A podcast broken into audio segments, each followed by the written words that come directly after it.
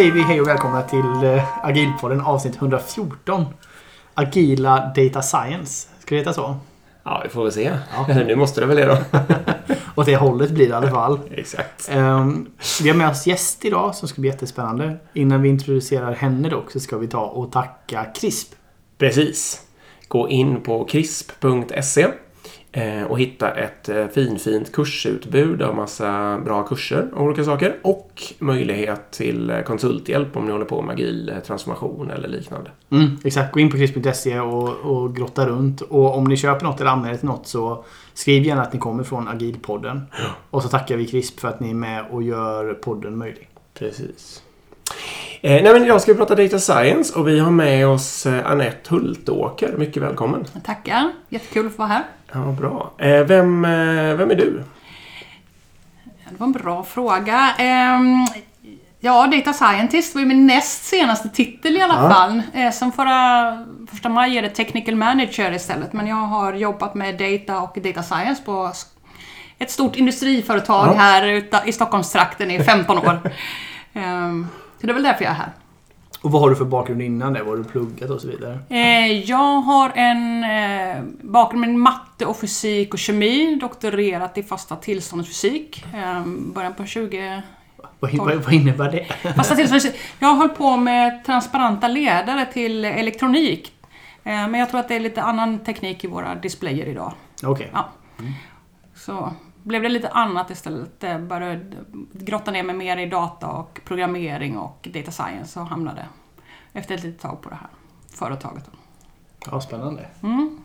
Och du har också någon annan eh, commitment utanför det jobbet, eller hur? Du är med på KTH på någon... Ja, jag har varit gästforskare på KTH här eh, senaste året. Eh, på, på pengar från eh, Stiftelsen för strategisk forskning. Som man kan få då för att rotera mellan, är man inom industrin kan man gå till akademin 6-24 månader eller vice versa. Eh, för att knyta nya kontakter, nätverk, få lite korsbefruktning av disciplinerna. Så det har precis kommit tillbaka från att ha varit då på eh, ITRL, Integrated Transport Research Laboratory på KTH.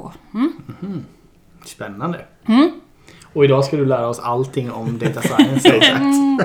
Kanske inte riktigt allt. Inte det, men vi ska, vi ska toucha vissa grejer. Vad, vad tar vi avstamp i? Eh, eh, Någon får ju ge, och den är någon är nog inte jag då, får ju ge en grundläggande förklaring i vad är data science. Och eh, du får köra Anette, i och med att det är du som är gästen här. Ja, men vi- brukar prata om att eh, det är tre komponenter som behövs i data science, eller som liksom gör det till det som starka verktyg det är. Eh, Det första är matten, ofta i form av statistik. Eh, Som då är algoritmerna kan man säga, bygger upp algoritmerna. Sen behöver man då IT-delen för att kunna köra det här. Att vi har kraftfulla processorer och så idag. Eh, Och så behöver man domänkunskapen, att veta vad är det för processer eh, som jag ska liksom försöka efterlikna, som där data kommer ifrån och där ska jag försöka liksom ha en algoritm som beskriver den här processen. Då måste jag veta vad som händer där i. Så, så matematiken i algoritmerna, en, en kraftfull IT, infrastruktur och programmer, liksom själva programmeringsdelen då, och, eh, och sen då att, att förstå vad är, kommer det här ifrån, kunna med process. Är de tre del, delarna då. Vi kanske ska säga på en gång också att det är ju verkligen, eh, det finns ju en flora av olika sätt att uttrycka sig här. Och massa begrepp och de används lite olika inom olika organisationer och så, eller hur? Ja, precis. Så det här var ju då, det var ju din eh, förklaring av vad data science är. Och, och jag är, tycker ju, alltså, är helt med på den också. Det var inte så jag menade. Men jag tänker bara att om ni har hört annat där ute så eh, är det säkert sant för någon annan så att säga. Eh, vill du säga någonting om machine learning då, apropå begrepp? Ja, det är ju en, en väldigt stor del av de här algoritmerna eh, i, som man använder. Eh, alltså väldigt stor del. Där man då tar historisk data och försöker då hitta mönster i det här, lära av historien. Sen föder man då in nytt data i de här algoritmerna och får ut ett, ett nytt svar så att säga. Eh, Så det är den absolut största biten. Det finns inom data science kan det också vara så att man använder bara kraftfulla, mer, mer klassiska statistiska metoder och så också. Som då inte bygger på samma sätt att man undersöker historisk data och försöker hitta mönster eller ja, klustringar eller eh, så. Så att det, finns andra verktyg i data science också. Just det. Ja, Och det som är värt där är väl att många gånger så jämför man mot då eh, slumpvis data, tänker Mm. jag. För, veta, för hur vet man att det här är bättre än något annat, så att säga. ja, Så då har man jämför det mot slumpvis och så har du några mätvärden du vill styra på då kanske. Ja, du vill ha precis. högre konsumtion eller du vill ha mer försäljning eller vad det skulle ja kunna precis. Ja. vara. Och så kan man se då att de här algoritmiska rekommendationerna eh, outperformar helt enkelt. ja, precis. precis. Vad heter det? Så att, men, du, ska- bara för att sammanfatta det du sa så skulle du säga att machine learning är en delmängd av data science? Ja, jo, men det är, det är det allra viktigaste redskapet skulle jag vilja säga. Mm. Och många företag där särskiljer på de kompetenserna Ja. också, jag säga. Eh, Just att man tycker då att ML-delen kanske är mer programmeringsbit eh, medan då data science-biten kanske är mer analys av data eller Ja. Och så vidare. Eller en, och en del blandar det precis tvärtom och en del har ett namn för både och också. Så Ja. Det skiljer lite beroende på... Ja, det är en väldigt stor eh, flora, både även inom i Sverige, eh, Sverige och, och mellan olika länder och sådär, vad man kallar olika roller i det här. Mm. Det, det varierar mycket, så det ska man inte ta för givet att en viss roll innehåller något visst, eh, utan det får man läsa på. Mm. Exakt. Ehm, ja, var ska vi ta fart någonstans då? Eh, statistik och signifikans vill Erik fråga om. Ja, ja, ja men precis. För eh, vi kan prata om det. Och där, där kanske börjar lite med att om vi nu skulle... För man kan säga så här, det är trendigt med att ha datadrivna beslut. Mm. Eller hur? Det, det är, Alla organisationer vill ju komma dit. Ja. Och det är ju ett för att då kanske historiskt så har man tagit beslut på i, i bästa fall kanske vad användarna eller de som använder produkterna eh, vill eller önskar. Eller att bara på vad ledningen eller cheferna vill. Ja. Eller? Ehm, så, så det är ofta så produktutveckling sker. Liksom. Och det man vill bör, bör, börja göra mer och mer kanske, speciellt i digitaliseringsvågen, att man vill ta beslut baserat på hur saker faktiskt används istället. Ja. Så man vill veta liksom att, ah, okej, använder man den här grejen eller inte och kan vi förbättra den? Om vi gör den så här blir den bättre då. Och på det vill man ta datadrivna beslut då. ja, precis.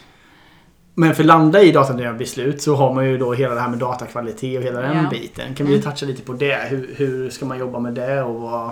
Ja. Mm. Ja, men det är ju...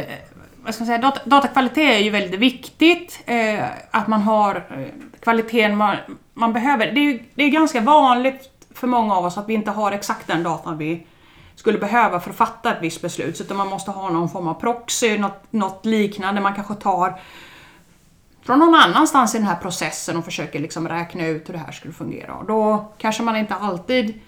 Då, då har man använt det här datat, och har tillkommit i någon kontext. Man ser till att det så funkar där.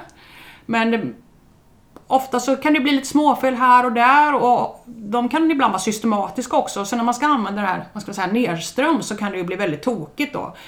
Eh, ta fakturor till exempel som man Kunden vill ju ha rätt slutsiffra på fakturan men man kanske inte häktar upp sig sådär jättemycket på att det står exakt rätt saker på specifikationen. Så att om, en, en skruv borde vara billig och, en, en, något annat borde vara dyrt så kan det helt plötsligt vara omkastat. Bara det var rätt på sista raden så är kunden nöjd. Men ska man analysera det här sen senare så blir det jättekonstigt då. En skruv kostar tusen spänn och, och någon annan väldigt dyr komponent då kostar tre kronor. Så, då, då är det ju något mysko. Ja. Bara för att ge lite hittepå-exempel. Men jag har sett sådana grejer liksom. Eller, eh, att man på en bilverkstad har bytt tusen växellådor på ett fordon. Det gör man ju inte. Eh, Nej, så. helst inte. Nej. Men eh, det stod det på de här fakturorna jag såg. eh, Så. Men jag hade inte priset där och förmodligen har de då justerat så att priset är rätt. Men någon har råkat pilla in siffra tusen som då skulle vara antagligen bara en etta då. Så det är viktigt. Men hur, hur, hur ska man säkerställa sin datakvalitet? Vad finns det för sätt att arbeta på? Sätter man upp liksom några kvalitets... Metrics eller hur funkar det? Ja, det finns ju mycket. För det första ska man ju se till att det blir rätt från början, så man, man designar för att det ska bli rätt. Att det ska vara lätt att göra rätt och det ska... eh, Ja... eh, eh, Så mycket kontroller som möjligt är byggda för att det inte ska gå att göra fel och det kanske ska ligga ytterligare efterhandskontroller och sådär. Eh, Sen kan man ju...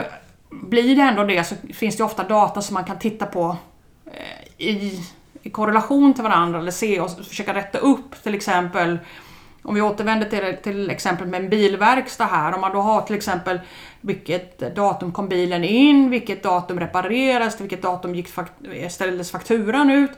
Om det då är något av de här vi kan säga att det här reparationsdatumet är det viktiga datumet. Men märker man då att det här är jättekonstigt, att det här, där står att den här ska repareras nästa år. Mm. Ja, men då är nog det fel och då kan jag titta på de andra två och se, var ligger de då? Just Aha, det. och så sätter vi, då sätter vi reparationsdatumet till mellan dem någonstans då istället. Just det, just så man tittar på andra och försöker då kanske rätta upp det här. Eh, Så, och komma någorlunda nära sanningen i alla fall. Mm. Men designa rätt från början är viktigt. Mm. Jag bara kommer att tänka på, jag vet inte om vi taskar mot lyssnarna nu för vi bara kastar oss in lite huller om buller. Eh, kan du bara ge något enkelt exempel på någon fråga som man kan lösa med data science? Så här, från ax till limpa. Har du någon sån? Eller Erik för den delen. Har du någon sån? Ja, det finns, ja, det finns eh, ganska mycket att, att göra. Eh, nu hann jag inte tänka ut så många liksom, bra och korta exempel här innan men vi kanske ska... Ja, men då tar jag ett av mina favoritprojekt då. Gör det. Där vi försökte... ehm, Eh, det är motor, motortillverkning eh, och där för att kolla kvaliteten på motorerna så provkör man dem. Men då sitter det faktiskt en, en person och lyssnar på de här för att kolla att det liksom verkar låta Just eh, rätt så. Eh, och då är det ju så att datorer är ju egentligen bättre Mm. på att lyssna än vad vi är för vi är trötta och så. Ehm, och man kan ha, då, liksom, vara lomhörd någon dag och så. Ehm, så försöker jag helt enkelt ehm, och och då registrerar man, har ju historiskt också registrerat när det har varit något missljud och sen har man kollat upp de här. Så det fanns ju någon form av facit som är jätteviktigt då från historien. Att man vet hur har det låtit när det verkar ha varit något fel. Det är det man använder då. Och i klartext då så hade man alltså ljudfiler antagligen. Ja. Inspelade ljudfiler. Inspelade ljudfiler och, ja, och rapporter om då att det här, det här låter det konstigt, det är bäst vi Ja. kollar vad det är. Och jättemånga som var okej också antagligen. Jätte, jättemånga. Precis. Vi kan återkomma till det sen. Ja. Vi lämnar den, men vi kan Precis. återkomma till det. Eh, och helt enkelt träna algoritmer då för att eh, hitta de felaktiga ljudfilerna. Det här är ju ungefär samma sak man, med cancerdiagnostik och så. Man tittar på bilder, där är datorerna bättre än, än människorna idag. Så man har, eh, för att bara Mm. få lyssnarna att se det här framför sig då. Man har eh, massa data, i det här fallet ljudfilerna, man har rapporterna, man bygger en machine learning-modell, man tränar den på allt det kända datat. Mm. Ja. Och sen eh, kan man då testa den och märka att det verkar som att den klarar av att detektera de felaktiga. Och sen kan vi byta ut den här människan, eller komplettera Ja, människan. precis. Beroende på Ja. liksom, vad som känns mest rimligt i det här fallet. Det är väl ett jättebra exempel på någonting som man Ja. kan använda data scientist. Ja. Det här fallet- science Precis. Men ett problem var lite att vi hade för lite för få, f- få felaktiga motorer faktiskt. Så det var faktiskt inte helt lätt att träna den. Nej, just det. Ja. Så det var svårt att hitta de här mönstren riktigt bra faktiskt. Mm. Okej. Men sen teoretiskt då så vill man ju att den, den hittar fler fel än människan. För att det kan vara ett lycko... Alltså, Ja. vad man lyckas med det så att Ja. säga. Ja. Ja. Eller minst lika mycket i alla fall. Och nu vet jag inte om det var något fall här i och för sig, men det är även det omvända kan ju, det är ju de här, jag aldrig kommer ihåg vad de heter, men false positive och... Eh, alltså det kan ju vara så att man kasserade eller gav sig på någon motor som egentligen var hel Ja. också. Ja, det. Eh, det caset finns ju också, då kan det bli dyrt om man, om man gör det lite för ofta. Liksom. Ja. Även sånt kan ju en sån här modell eh, hjälpa till. ja, precis. Och nu är det ju inte så... Alltså här är det bara en kostnad egentligen. Ja. Pratar vi cancerfall och sånt, Ja. då kan du ju, det är inte jättekul att jag säger till dig att det kanske är så att du har cancer, det är bäst vi undersöker dig. Utan då, då får du ju även en liksom, trauma runt det hela, inte bara en kostnad. Då det gäller det att vara försiktig av det skälet när det gäller, vi kommer till medicinska applikationer. Så där finns det ytterligare skäl att undvika att råka inspektera, behöva inspektera av, eh, liksom, ja, man har misstagit sig att det här kan vara en cancer fast det inte alls är det. Exakt. Ehm, Mm, bra. Ska vi... Ja, men eh, lite kvar vid den här... eh, Eller skulle, skulle du inte fråga om hur, många, hur mycket data... Hur många människor behöver man för att göra en statistiskt säkerställd opinionsundersökning? Och Jo. fråga som blir det blir man förbi. Ja, men okej, den baseras alltid på att eh, jag blir förvånad över hur lite folk det är i urvalet. Eh, om man Ja. kollar på så här, ofta ser man politiska undersökningar. Ja. Alltså hur kommer valet bli liksom. Ja. Ja, de här ligger på... Och det är ju rätt exakt data. Alltså de, de får 22,3 procent. Ja. Liksom. Ja. Och då är urvalet så här tusen personer Ja. och sånt. Ehm, det- känns ju lite konstigt. Ja, men man kommer ganska, ganska långt på, på 1000 personer i Sverige. Så. Skulle man gå upp till 10 000 då är det ju extremt eh, goda prognoser man gör i så fall. Ja. men det är ganska dyrt att göra dem idag också. Och det är ju för att representera då 10 miljoner människor ska Ja. sägas. Vad de Ja. kommer rösta. ja, det är ju inte riktigt 10 miljoner val, väl, Nej, det är sant för det är barn Ja, och, ja. och så vidare. Absolut. Men ändå, okej, det är Ja. kanske 7 miljoner, 6 miljoner. Ja. Men spelar det, det blir jag direkt nyfiken på. Eh, alltså behövs det fler i USA så att säga? Om, man, om det finns 400 miljoner människor? Eller vad ja, det behövs ju en del till. Ja. Okej, det blir så ändå? Ja, ja. så det Sen vet jag inte form- riktigt hur man... ehm, Det skalar ju inte säkert, men det behövs något fler. Ja, det gör det. Jag kommer inte ihåg vad, om jag ens vet hur många de brukar... Vad ska man säga? Men tusen är ganska vanligt i en svensk eh, va- vanlig väljarbarometer. Så. Ja, exakt. Ja. För det vet man också. eh, Förr i tiden så ringde de ju runt för att kolla ratings på tv-program. Alltså hur många personer som Ja. tittade på olika tv-program. Och då ringde de ju också bara några hundra. Ja. Och så kunde de säga då att så här många miljoner Ja. kollar på Allsång på Skansen. Ja. Det är också så här. Jag tänkte på det bara. Det här kändes lurt alltså. Ja, nej, men det är good enough kan jag säga. Mm. Ja. Men, men hur, hur viktigt är det att... Alltså för jag tänker så här att om nu alla företag här vill gå och bli datadrivna i sina beslut och så har man inte riktigt koll på det här. ver- Verkligen datakvaliteten då. Mm. Och man kanske inte har koll på det här med signifikans, att man Nej. måste ha stort utval och sånt. Och så gör man massor med... eh, Gör man, får man fram massor med beslut på en sån data som inte stämmer. Mm. Och sen sitter man och tar beslut. Så blir man liksom helt övertygad om att i och med att det är datadrivet så måste det vara rätt. Mm. Mm. Det måste vara ganska vanligt tänker jag. Ja, man- jag tänker det också. Det finns, det finns ju mycket fällor att kliva i om man inte har koll- på kvaliteten eller metoder, hur saker funkar. Ehm, jag ska nu berätta ett sånt ett lite äldre exempel som jag har. Klassisk statistik. Eh, Felutfall, eller livslängdsanalyser på komponenter. Eh, och de här Eh, det som man gör på, på liksom komponenter idag kommer mycket från medicinhistoriken också. Liksom hur man, man tittar eh, liksom på överlevnad. Det hände väl mycket under aids-epidemin att man liksom utvecklar de här metoderna. Men i alla fall. Eh, jag satt och gjorde några sån här på överlevnadsanalyser och så såg jag liksom att Jaha, men det här verkar liksom klinga av i, i nutid. Jaha, ja, det verkar ju bra. Det kanske för bra för att vara sant. Och då inser vi att vi har ju ett, eh, och det har man i de flesta system, har man ju någon form av rapporteringsfördröjning. Alltså få system, vare sig det är sjukhusen, vi kan ta coronafall Mm, eller vi kan ta reparationer på bilverkstäder för att återvända till det. Så är det sällan så att man, man har underlaget liksom här och nu. För du, du ska reda ut vem ska betala det här, var det här coronafall eller inte. Det tar några dagar och någon är sjukskriven. Och, så att någon veckas fördröjning kanske. Så då har du ett, det, det var ju den där jag inte hade tagit hänsyn till.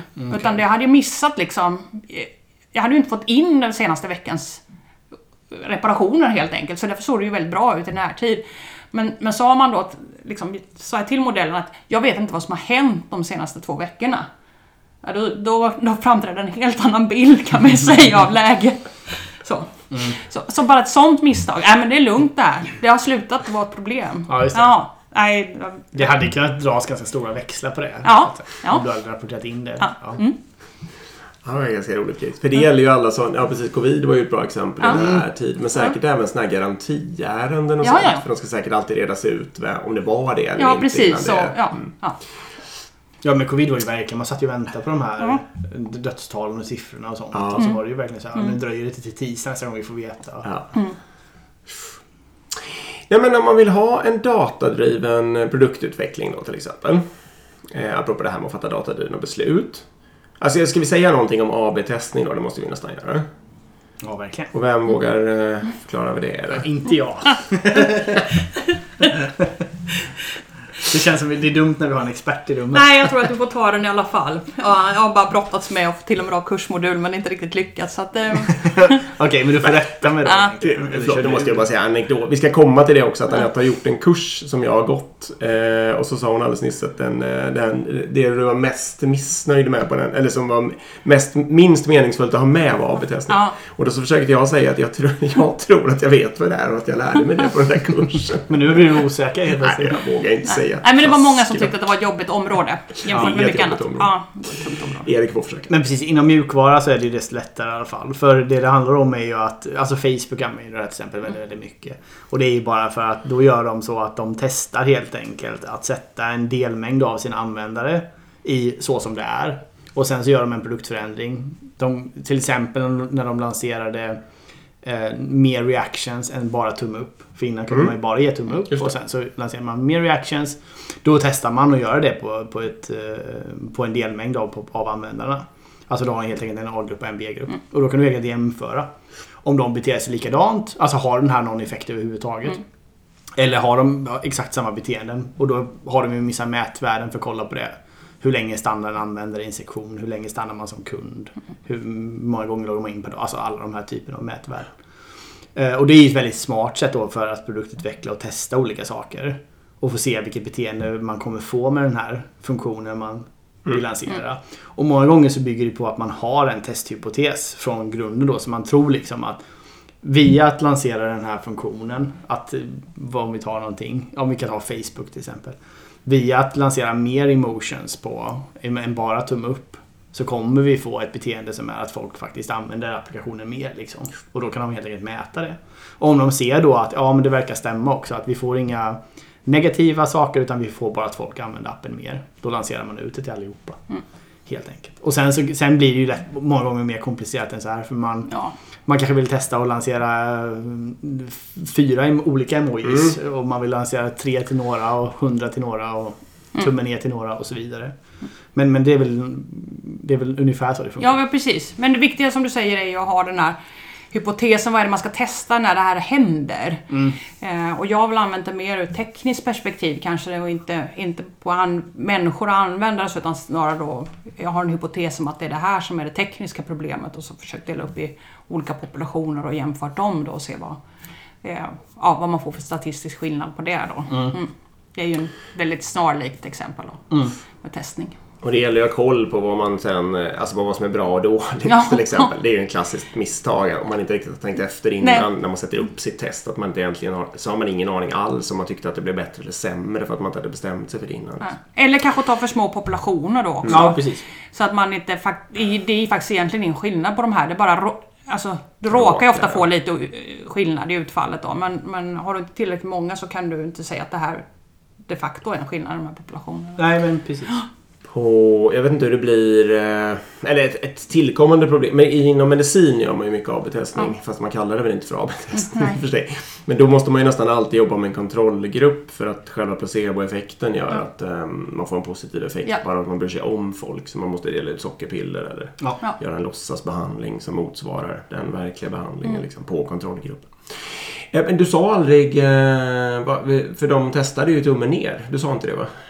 Ja, precis. Då, då gick användningen Ja, de, ner. de hade Och där- flera olika guardrail metrics som i bröts av det. Exakt. Precis, så de lanserar aldrig tummen ner på grund av att de testar. Utan istället kommer de här, ja vad det nu finns. Ledsen och upprörd av de där. Mm. Väldigt bra exempel faktiskt. På, om, För det är säkert många som har funderat på just det. Varför finns det inte tummen ner? Ja, exakt.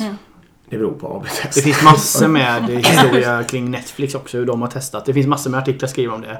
Ganska intressant där om hur de började med eh, att AB-testa helt enkelt och fick in det i sin kultur och göra det i Mm. all sin utveckling. Och hur det har, hur det har påverkat produktutvecklingen. Jag har en fråga där till er kanske då. När, eh, när är det inte bra med AB-testning? Alltså när är det bättre med maggropskänsla? Eller jag kan, jag kan ta det som en exempelfråga. Men Mm. Jag tänker mig att om man vill ha eh, typexempel är om man eh, håller på med någon slags innovation och kommer på världens eh, nya, roliga, spännande idé. Liksom. Mm. Att det nästan inte går att AB-testa utan att man måste gå på sin maggropskänsla. Ehm, ja men typ exempel eh, jag bygger en, jag gör om taxibranschen liksom till, en, ehm, till att vara appstyrd eh, istället för att folk springer runt på gatan och sådär. Eh, I det ögonblicket jag vill ha pengar till den produktutvecklingen så kan jag inte riktigt, Nej. eller hur? Nej. Och vad är, det, vad, är det, vad är det för nature där liksom? Vad är det, för, vad är det som gör skillnaden egentligen? Det är för ett stort produktsteg tror jag. Ja, det kanske Som är du det. inte Ja. jämföra mot eller något. Stora produktsteg och dyra experiment? Är det då Ja, slås det, beror- ut? ja liksom? precis. Ja, vad, vad, har du tillgång till någonting som gör att du faktiskt kan testa det här? Om du ska göra den här innovationen, gör du den inne på Taxi Stockholm då? Eller Nej, det går ju inte. Nej. Nej, då skulle jag ju behöva bygga nästan hela mitt företag först. Ja. Det är lite det då. Ja. Mm, precis. Eh, nej, men för jag var ute och fiskar efter det lite att jag tänker att eh, ibland om man inom ett befintligt företag har en sån här smart idé så kanske man vill slippa AB-testning så att säga för att man är så himla övertygad om att den är bra och den är svårtestad. Håller ni med om det eller? Ja, absolut. Mm. Så kan det vara. Ja. Eh, nej men... Tror det, det beror ju också lite på vad, vad man ska använda den till. För dels handlar det ju om... om dels kan det ju handla gentemot kunder, alltså att man inte kan hålla på att ändra sig på det sättet. Eh, och, och sen handlar det också om, i viss mån om säkerhet, men är du inte riktigt i de fälten då har du ju kanske mer frihetsgrader och, eh, och testa saker på andra sätt. Alltså se hur det faller ut vad, vad, och få mer kanske kvalitativ feedback. Vad, vad säger folk? Eller liksom. Funkar Precis. det här? Du kanske behöver göra det i alla fall. Saker så att det spelar ingen roll vad testningen faller ut till. Men- Nej men det kan ju vara så. Det genererar för mycket ja. pengar eller det, Ja, ja. Alltså vi måste ha sp- sponsintäkter eller Ja. annonsintäkter och det. Men ehm, s- sen eh, kan man också använda AB-testing för att mäta värdet på befintliga saker. Det är värt att tänka också. För man kan ju också via AB-testing ta bort funktioner. Just. Alltså det handlar inte bara om att lägga till. Nej, sant. Utan vad händer om vi, vad händer om vi skulle ta bort eh, de här två sakerna liksom? Har det faktiskt en påverkan eller inte? Och vilken påverkan har det? Och då får man ju också, om man gör det på en sak då till exempel. Då kan man ju faktiskt, om man gör det rätt, eh, mäta värdet av den funktionen. Sant. Alltså vad händer om vi tar bort sökfältet ur vår applikation? Till exempel? Jag sitter och försöker komma på exempel nu bara för, medan vi pratar. Men alla exempel jag kommer på är ju jättestora och det tyder kanske på just det att det är när man ska Men jag fatta tänker typ, stora tes- beslut. jag tänker typ svårt. Tesla och sånt där. Ja, Tesla hade ju varit svårt att AB-testa. Ja, jag tänkte- ja, en exakt. elbil och... Jag, var också, jag satt och tänkte på om man nu är en fordonstillverkare och sen så vill man kanske gå in i autonombranschen. Det i sig är ju svårt att AB-testa. Och sen om man liksom ska gå loss på en så här, alltså på en gruva eller på en hamn eller på um, långsamma persontransporter. Det är också svårt att Ja, AB-testa vilket som Sen- är mest lönsamt liksom. Nej, sen är det ju också så med att, att data science handlar ju ofta om att ställa väldigt konkreta frågor. Du var ju inne på det. Vi, nu börjar vi prata väldigt stora Ja, och väldigt komplexa ja, frågor. Det går för det, det är så mycket delar i det här så du, du vill egentligen fr- ha bara en väldigt, väldigt smal del. Din, din smala hypotes. Eh, och då öppna gruva har så mycket andra implikationer och, och konsekvenser så att nej. Det, det funkar liksom inte av det skälet. Eh, Ja men det är en bra poäng för du måste ju Ja. kunna... Allt måste ju vara väldigt likt förutom en liten grej om du ska kunna avgöra Ja. om det är den som påverkar. Ja. För annars är det ju allt annat också. Ja. Alltså desto fler faktorer du får in desto mer komplicerat blir det ju. Ja. Så det, det känns ju rimligt. ja. Den här um, sy- systerfrågan till det här är ju lite på något sätt, alltså nu systerfrågan till datadriven produktutveckling är ju hur blir en organisation datadriven? För min personliga känsla är ju att de som är datadrivet native på något sätt är det, är, ligger så enormt mycket före och är så bra och att det är jättesvårt för någon organisation som är lite gammaldags att komma ikapp på något sätt. Ja, Ja. Det, det första svaret är ju ja där i och för sig. Vi- Ja. Visst, man har ju, det har vi ju alla som, har, jobbar man på ett, liksom ett äldre företag så har man ju ett legacy, man har ett arv, man har en existerande IT-portfölj som man måste förhålla sig till.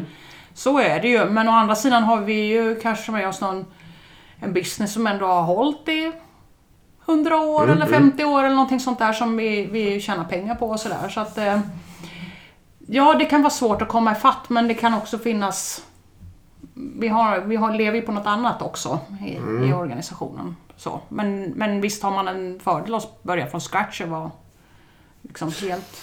Men Vad, vad säger du så här, då, är nyckel, alltså framgångsfaktorerna om ett företag vill göra resan? Ja, men det måste ju finnas ett, ett, ett mindset som genomsyrar organisationen. Det, det här är ju resan som kan ta stopp på väldigt många eh, ställen. Det är ju alltid från att ledningen inte förstår eller är helt upptagen med något annat eller eh, överhopade mellanchefer som inte hinner hjälp, liksom få sina medarbetare att komma vidareutbildas eller anställa rätt folk eller man saknar kompetens. Så att det, att, att, ge, att det finns en organisation som, som genomsyras på alla nivåer av det här. Så. Sen behöver inte varenda medarbetare men, men det måste finnas en villighet och beredskap och, och nyfikenhet överallt. Okej, så du svarar att det är kulturförändringen egentligen är den stora, Ja, det är det svåraste? Ja, utan den tror jag inte man kommer. Nej, Nej. okej. Då är, sen kan ju annars tror jag ledningen kan... Alltså, om de pratar om det men det inte händer någonting i organisationen då, då händer det fortfarande ingenting. Blir man, eller vice versa så tror jag också det... Då det har man inte ledningen med sig så är det också svårt, då får man inte pengar och... Ja. Så en kultur som genomsyrar, det, ja det... Ganska lite agil Ja, transformation då. Det är det i så Ja, fall. ja. Kan vi koppla till det. Ja. Men, men precis, men om du skulle få börja här nu på ett företag. Eh, kan ta vilket som helst. Sandvik eller Volvo eller något sånt där. Eh, och så säger de att ja, men vi skulle vilja börja fundera på det här med en datadriven kultur och så Mm. vidare. Vad skulle du börja med? Liksom, börjar man samla in data eller liksom vad... Är det liksom grundbulten att börja samla in data i massor med år bara för att sen innovera på det? Eller hur? Nej, det är massa med aktivitet som man måste göra parallellt. Visst, du måste ju börja samla in data om du inte har gjort det redan innan. Det har du förmodligen redan gjort, men hur kan du liksom ta tillvara på det? Komma ett steg framåt, göra någon form av analys, ta tillvara det. Eh, Du kanske kan eh, lägga ihop delar som inte var, var tillgängliga förut, så de korsbefruktar varandra. Bättre verktyg, utbildning. Ja, det är några data, tillgängliggöra det. Kulturfrågan har vi redan pratat om. Eh, se till att ha rätt folk med rätt utbildning eh, och rätt verktygslåda. Eh, så det är ganska många olika saker. Mm. Mm. Där kommer vi in lite fint på Data Lake då. Som koncept, eller hur? Ja. Varför vi skrattar för att vi redan pratat om det initialt. Ja, jag vet ju vad Erik tycker också sen gammalt. Nej men det beror ju på. För jag, har inte, jag har inte så mycket erfarenhet av det här. Jag har bara några, några få företags erfarenhet av det. Men, men det känns ju som en grej då som det här Mm. Ja. som du sa. Att man ska Ja. samla ihop data någonstans och göra den transparent och så vidare. Ja. Eller åtminstone så det går att samköra. Ja. Sen, eh, och vi- där pratade vi lite om förut att, att jag mm, finns lite själv mot att allt skulle vara tillgängligt för alla. Men det beror nog lite på företaget också, hur stort det är och vad man håller på med. Men, men att lå, låsa in allt i silos, jag, jag kommer ändå ihåg den världen och det, det var definitivt inte bättre på den tiden. Att, att, så att åtminstone möjliggöra det hela. Sen vem som får och, och när man får dela, liksom, samköra vad, det, det kan man omge med lite regelverk. möjligen. Mm. Ja, precis, för grundtanken är ju då... Det är, ju flera, men två olika saker. Ett är ju då att eh, vi som ett applikationsteam någonstans i organisationen skulle teoretiskt kunna komma åt andras data. Mm. Och så skulle vi kunna säga att men vänta nu, om vi slår ihop de här två sakerna så skulle vi kunna få en bättre produkt. Mm. Ja, ja. Det här skulle kunna informera oss i våra produktbeslut Ja. Men sen antar jag också att man bara skulle kunna släppa loss en, en utvecklingsorganisation på en data lake med i princip ingen, bara kolla vad ni hittar. Lite så. Och så skulle man kunna bygga massor med innovation på det. Ja, det skulle man kunna göra, men jag, jag skulle vilja... Alltså, jag vet inte riktigt hur mycket det ger egentligen. Och fr- framförallt, de här teamen tenderar ju att inte kanske ha... Man har ju sällan processkunskap utanför där man jobbar och hur ska man då liksom hitta... Det är svårt att hitta värde. Det går ju och det kan ge jättemycket. Men- Men det... Jag, jag bottnar ofta väldigt mycket i att ha en processförståelse. Mm. Och då handlar det ändå om att du kommer jobba med de datakällorna som är nära dig i organisationen, dina egna förmodligen som du redan hade. Och sen är det, handlar det om en handfull till som är omkringliggande organisationer som du klär på din egen datamängd och blir mycket kraftfullare. Just det. Ja. Eh, Så om, om du jobbar med, med uppkopplade fordon så vet jag inte riktigt vad du ska med uppkopplade lampor i, i fabriken till eller med... ehm, Ja, Nej men vem vet? Ja. Alltså å andra sidan, jag menar innovation kommer ju många ja, ja, ur ja det, kan, där. det kan vara så. Men, Ja. men, eh, men, det, finns, ju förstår, ris- det- det, det- finns det- risker också med, med att, att bara öppna allt. Framförallt eh, ekonomisystem eh, och ja, liksom ekonomiska beslut också. Mm. Jag förstår.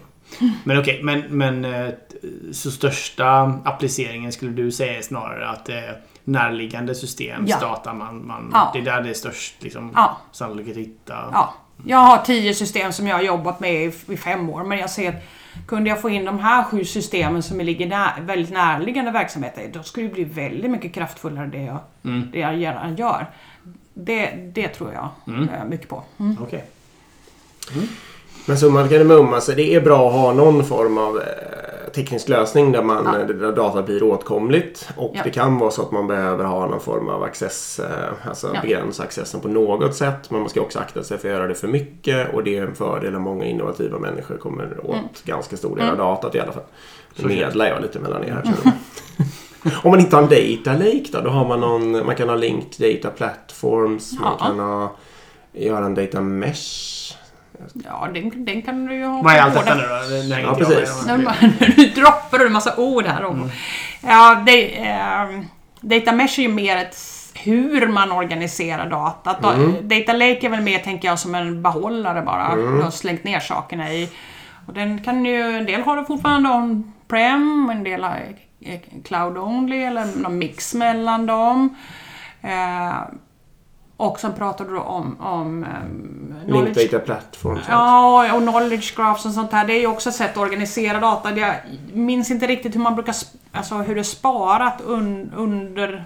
Hur den tekniken ser ut under där. Men det är ju ett ganska annorlunda sätt att organisera det som ibland är väl, är väldigt, väldigt kraftfullt och där många tror att det kommer att vara framtidens teknik. Det finns ju specifika Ja. grafdatabaser Ja. helt enkelt. Ja. Och det är att man sparar relationer mellan noder. Ja. Så man vet vilken, vad som ligger närmast. Alltså till exempel att... Vad ska, nu måste jag komma på ett exempel. Eh, hjälp mig nu då. Ja men till exempel att uh, hjulen är relaterade till navkapslarna. Mer än vad de är relaterade till stolen kanske. Mm. Ja, precis. Ja, men okej, vi behöver inte snöa ihjäl oss på det. Men eh, det finns olika tekniska lösningar. De är olika Ja, moderna och det är bra om att just tillgängliggöra data i Ja. alla fall på, på något Men, ja, man och prata om några saker till och där så har vi ju hela IoT-delen, alltså uppkopplade prylar som ju ofta Mm. har ytterligare Just plattformar och sådär. Kan man ju ta. Just det. Mm. Finns det massor med publika datakällor man kan... Alltså massor med så här typ hur mycket befolkning vi är och... Det finns hur mycket som helst. Det finns verkligen hur mycket som helst. Eh, Två sådana stora är ju bland annat att eh, eh, EU-parlamentet har ju jättemycket av, av sina dokument och statistik och sånt där. Svenska statistiska centralbyrån. USA finns allt mellan himmel och jord. Jordbruksdata, skoldata. Eh, Det finns hur, idag hur mycket böcker som helst som är inlästa och, liksom, eller digitaliserade och, och eh, ja, det, det finns o, det finns oändliga mängder faktiskt. Sitter Ja. du och nördar i den här datan någonting? Ja, Jag, jag, jag skulle vid ett tillfälle hitta ett bra exempeldataset för att ha till någonting. Men när jag då liksom, jag blev helt blockerad av att det var- det fanns ju så mycket, jag kunde inte välja. Det var som att försöka parkera en bil på en, liksom en tom parkeringsyta. Ska jag ta vägen någonstans? Nej, jag, jag, nej, jag, nej, jag kom aldrig i mål med Nej, inte det? Nej. Men ska man gissa att det finns, baserat på den datan, i och med att det här är ändå Mm. ganska relativt ny, ny, nytt sätt att tänka och arbeta. Ja. Skulle vi gissa att det finns ganska stora opportunities i att hitta företagsidéer bara baserat på, Ja, ja. Mm. på att granska den här datan Ja. och hitta på vad skulle man liksom kunna ja. Skapa utifrån det. Jag tänker att man kan leta så att säga värdeström, alltså potentiella framtida värdeströmmar. Ja, just Ja. det. ja, det finns något sånt där. Jag tittade på, vi tittade på, på KTH. Ehm, taxiresor i New York bland annat. Bara att se de resemönstren kan ju... Det kan komma upp liksom affärsidéer bara för att titta på liksom hur folk rör sig med taxibilarna i New York. Det där ligger öppet någonstans. Precis, och jag tänker också till exempel då eh, Jag vet innan på Söder, det här var en kollega som berättade för mig typ för 15-20 år sedan kanske då, när en person växte upp där. Då fanns det ett ställe där alla kat, eh, taxibilar åkte och köpte kaffe till exempel. Så men om du ska öppna en kaffeshop då, till exempel. Och då skulle det kunna vara rimligt att Ja. basera det på var Ja. taxibilarna rör sig. Om man nu skulle se dem som en stor kund. Och sånt här ska ju sägas nu då till exempel. Jag vet ju att uh, Mall of Scandinavia eh, nu tror jag faktiskt de lö- in, för Först så tittar de på att lösa det med kamerateknik för att se hur folk rör sig i... Mm. i eh, vad är det? Det är alltså en mål, vad heter det? Köp. Ett köpcenter. Galleria, ja. Ja, galleria, köpcenter. Så kunde man se hur folk rör Men det var lite... eh, Ja, ja Integritetskränkning. exakt. Eh, Så jag tror nu kollar de på eh, mobilsignalen. Så de tittar på hur liksom, mobilerna rör sig. Och då kan de ju se exakt var, baserat på var du har din affär, Mm. så kommer du få mycket mer besökare än vad den, alltså beroende på var den ligger. Ja. Bara baserat på hur folk går. Ja. Liksom. Och det ändras ju såklart på var affärerna kommer och sånt, men ja. Men då, då kan han göra hyressättningen till exempel. Till exempel. Där baserat på. Just det. Smart. Och de vet också var de ska placera ut vissa annonser och var folk går vissa tider. De kan se att runt lunch rör sig mer folk här. Då skulle de därvid kunna då göra reklam för restauranger och så vidare. Och mob- mobiltelefonsignaler används ju till väldigt mycket idag. Alltifrån att kolla vad vi höll till under inledningen av Corona. Om vi, vi, vi var i Stockholm åkte ut ur Stockholm eller inte. Just det. Eh, Mm. Men också eh, använder man ju idag för att titta på, på eh, vad heter det, köer och till och med olyckor. För att eh, får du då en stockning av eh, att, att alla stannar helt att mobilsignalerna inte rör sig framåt. Då har det ju hänt någonting.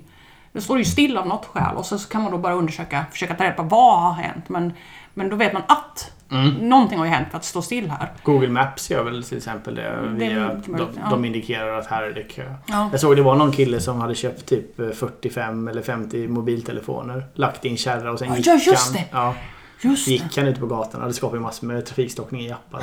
Ja, just det. Ja, den har jag hört om också. Ja. Ja, bara, bara för att man kan.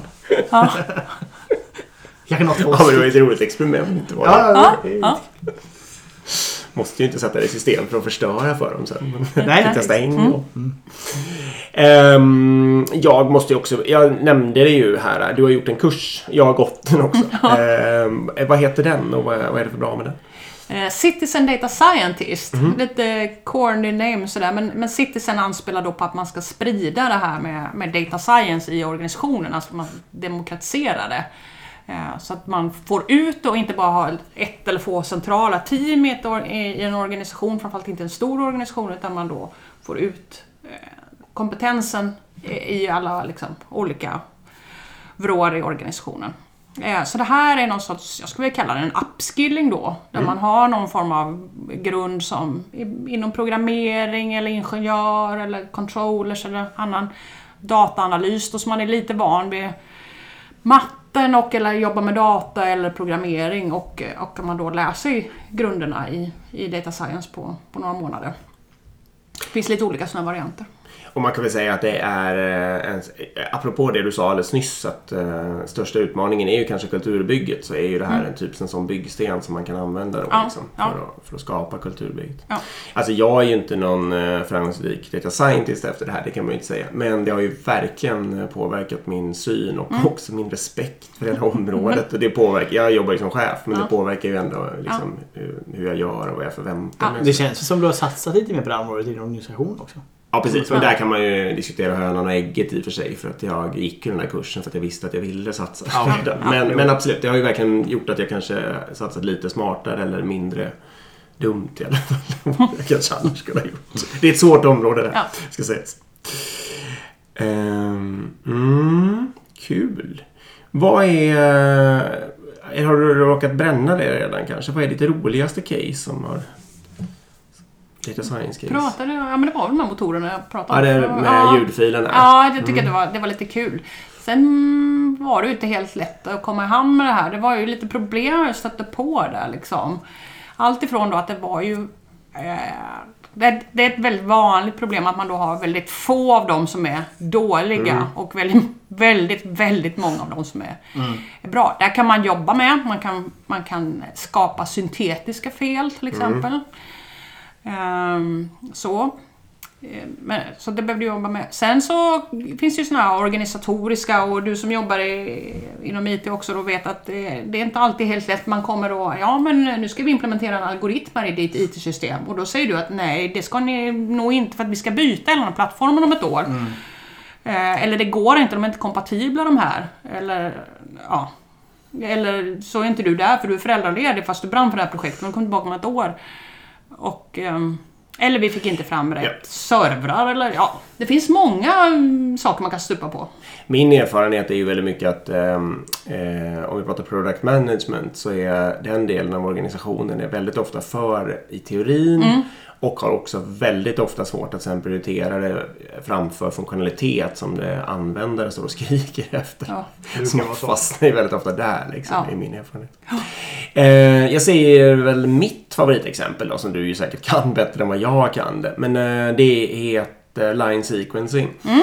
Eh, och går helt enkelt ut på att om man ska mm, producera fordon på en, eh, en assembly line, eh, monteringslina. Eh, Så kan man eh, förr i världen och kanske delvis fortfarande ska man ha massa människor som försöker planera in dem på ett smart Ja. sätt så att det kommer en svår eh, efter en svår så kommer det flera enkla och sådär så Ja. man liksom får balans i det och man kan ha massa sådana regler. Eh, och det är ändå väldigt, väldigt, det blir snabbt väldigt, väldigt komplext för att det är Ja. många regler och det finns många kombinationer. Och det byggde kanske någon i din närhet? Ja, det är några kollegor till mig. Vi, det där man visat sig ganska svårt och framförallt om man har mycket sådana här regler för att, vilken ordning man får sätta saker. Eh, och de jobbade med något som heter genetiska algoritmer där man då påminner om ja, en evolution helt enkelt.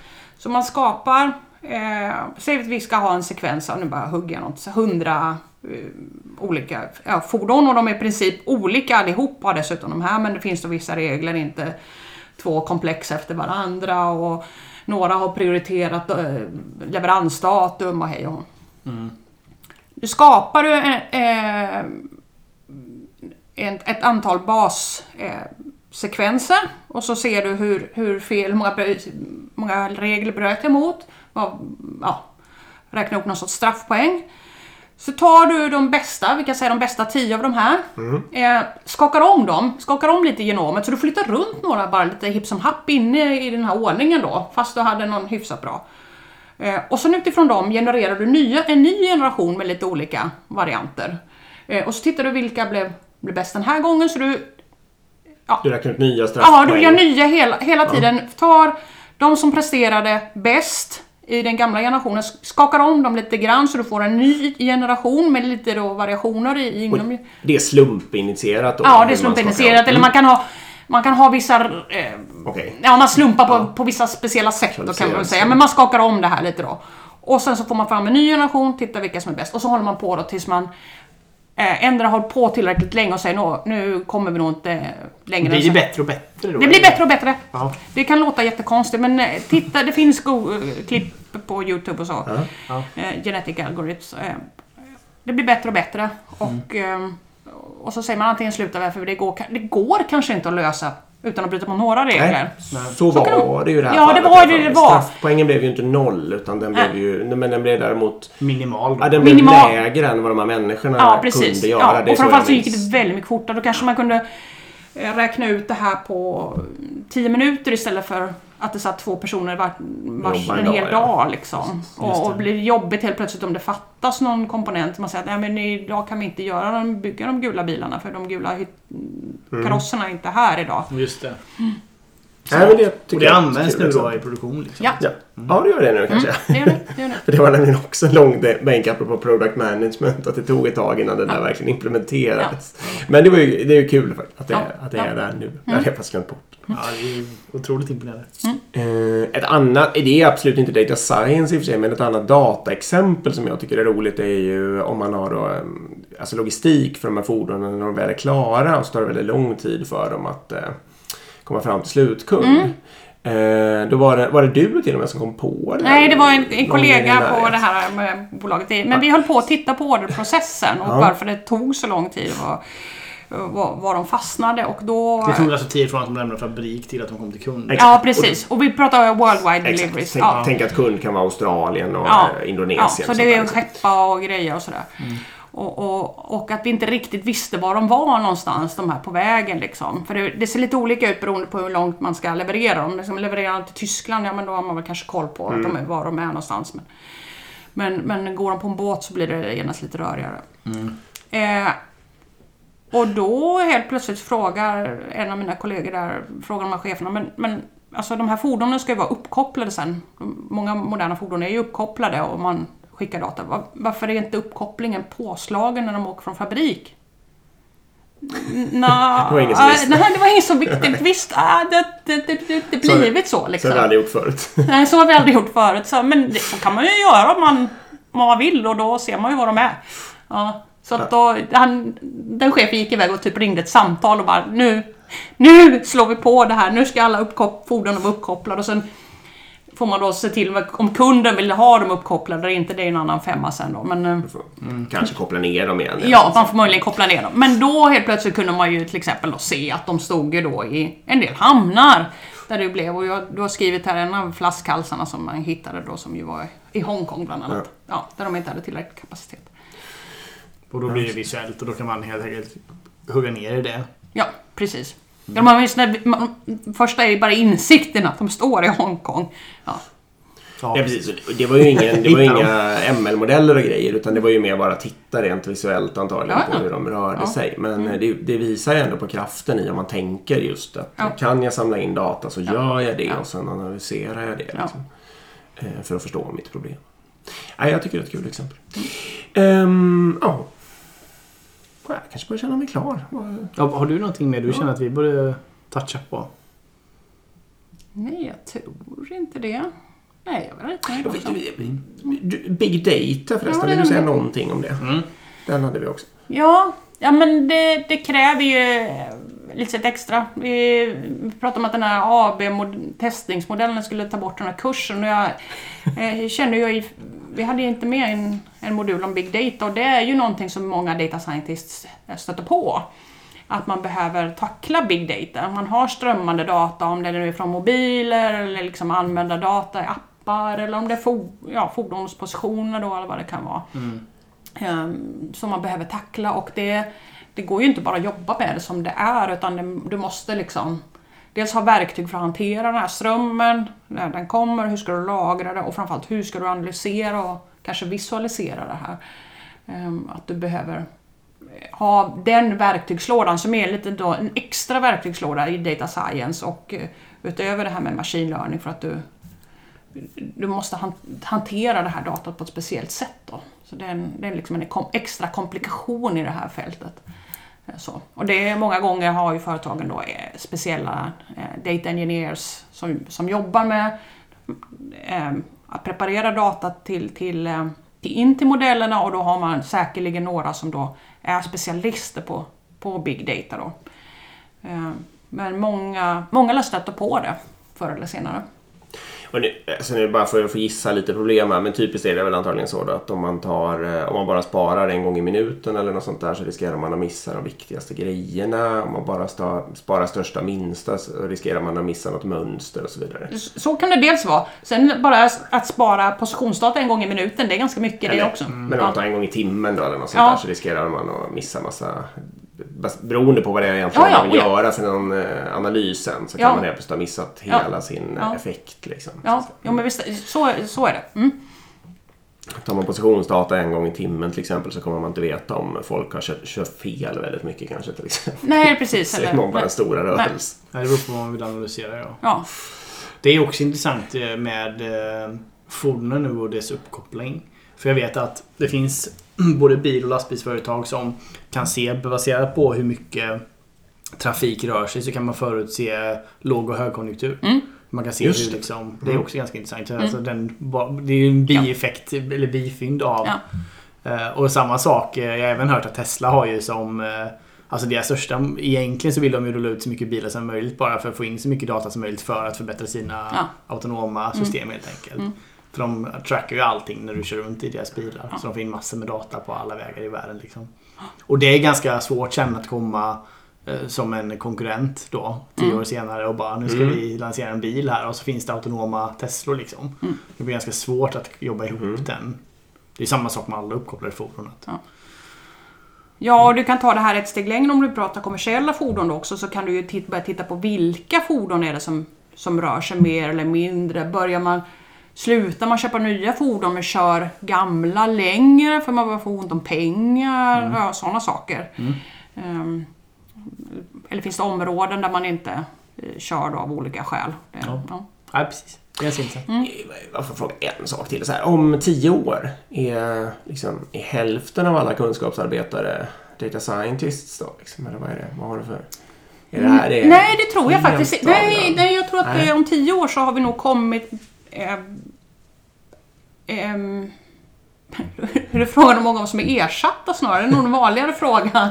Att vi är ersatt- ersatta av en dator och en algoritm istället som fattar besluten. Men inte heller. Men, men eh, jag ser framför mig att det kommer mycket mer av färdiga paket som man bara eh, liksom eh, Ah, okej. involverar i sin business, liksom pluggar in. Så att det finns mycket, mycket mer kommer att vara... Vi, vi kan ta eh, väldigt vanligt exempel i det här med kund... Eh, churn heter det på... Vad säger man på... Kundtrohet, alltså till företag. Mm. Att man, man eh, liksom pluggar in moduler som, som jobbar med det. Och sen så, så har man det som ett analysverktyg. Så, de är ganska avancerade. Men det betyder ju inte att den här firman som använder det har anställt fler man, kommer köpa mer och mer Okej. färdigpaketerat, drag and drop, enkelt att använda. Det kommer vara andra som inte är data scientists som kommer att kunna använda det här mer i sin verksamhet. Mm. Så frågan är också snarare hur många av oss som, som då kan gå i pension eller inte behövs eller så. Har avvecklat sig själva för att det...